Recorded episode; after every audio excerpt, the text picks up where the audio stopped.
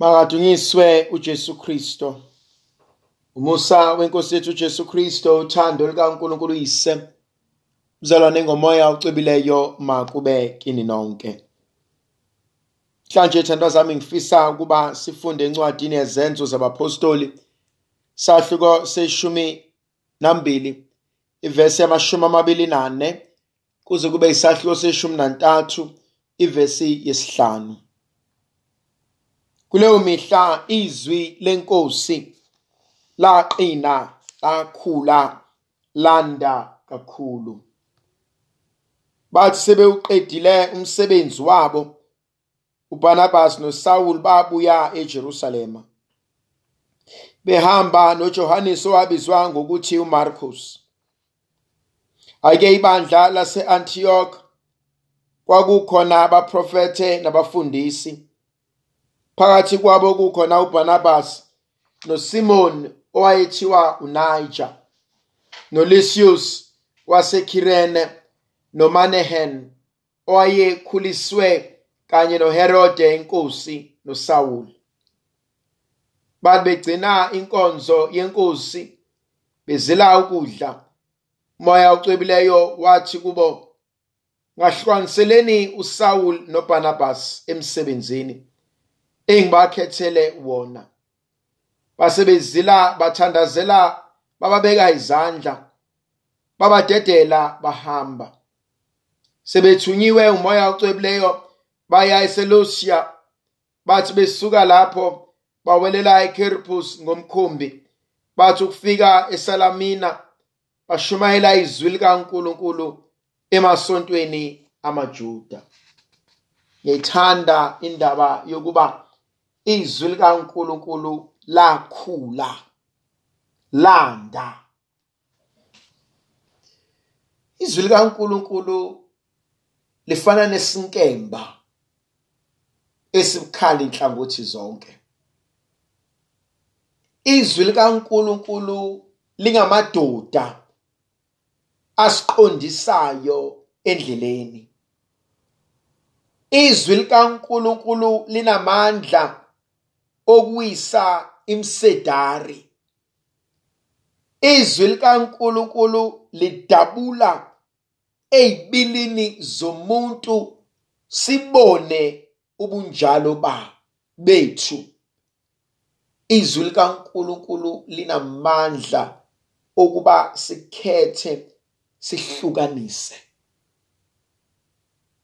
Alikwazi ukuphuma libuya lilambatha. Alikwazi ukuphuma lingawuqedeli umsebenzi walo. Izwi likaNkulunkulu linamandla amangalisayo. Balekile kumina ukuba ngihlale kule nkonzo. Ngoba uthi obhala incwadi yezenzo lakhula nabantu bayiqonda.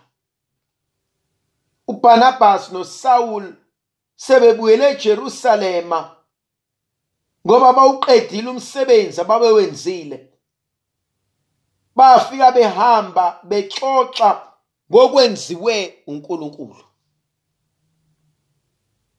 Uyazi ngibuka amandla abantu ebebebukeka bedelelekile. Ukuthi ngenxa yeintshumayelo zabo ngomusa wabo ngothando lwabo ngokubekezela kwabo ngomnako wabo bakhula.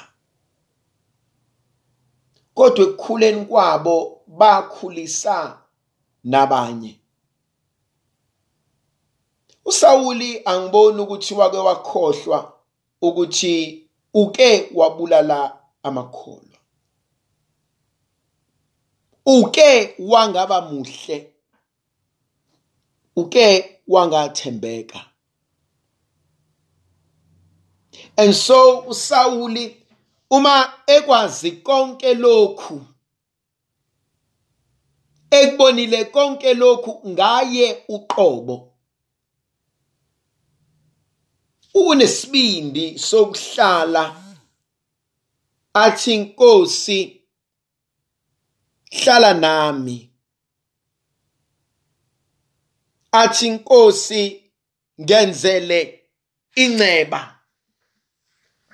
And lokhu ukwazi ukwenza ngoba uyazazi ukuthi uswele umusa kaNkuluNkulu. And ubona lana amandla kaNkuluNkulu ekutheni uSawuli kuyilokhu adlule kona. Ufuna nabanye bazane noNkulunkulu. Ufuna nabanye baphiliswe. Ufuna nabanye babe ngcono. Izwi likaNkulunkulu lakhula. Ngoba kunezinsizwa ezadela zafuna ukumela izwi elinamandla. Izwi likaNkulunkulu lakhula ngoba kunezinsizwa ezafuna ukuba uNkulunkulu adunyiswe abatshazwe. Ngithanda indaba yokuthi bakhuleka. Hey balekile le ndaba bakhuleka. Ekukhulekweni kwabo bezwa umoya kaNkuluNkulu ethi ngahlukaniseleni hamsani uBarnabas noSawule ukuba bahambe bayoshumayela lithi izwi likaNkuluNkulu bazila ukudla yazi kwesinye isikhathi kunama partnerships esingena kuwona singakhulekanga. Kunama relationships esingena kuwona singakhulekanga. Kunemsebenzi esiqalayo singakhulekanga. Kunabantu esibamemayo empilweni zethu singakhulekanga. Kuneyinqumo esizithathayo singakhulekanga. Lithi izwi likaNkuluNkulu bazila ukudla bakhuleka. Wayesethi uNkulunkulu nabe ngibakhethile nabe ngibafunayo nabe ngibabizele intando yami naba abazophathiswa lemfihlakalo yazi abantu abaningi kuningi abangakwenza noNkulunkulu akwenzayo nangakwenza kubona. Inkinga yethu asimfuni uNkulunkulu abengcenye yeinqumo esiyithathayo. Ukuthi inkosi ikuphi ofisa ngikwenze? Ufisa ngikwenze kanjani? uNkulunkulu thathani uBarnabas noSaul ibahlukanisele umsebenzi wami.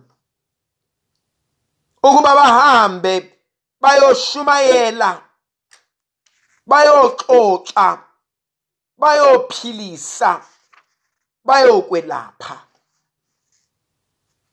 uBarnabas noSaul bayakwazi ukusebenzisana ngoba uNkulunkulu othe abasondele.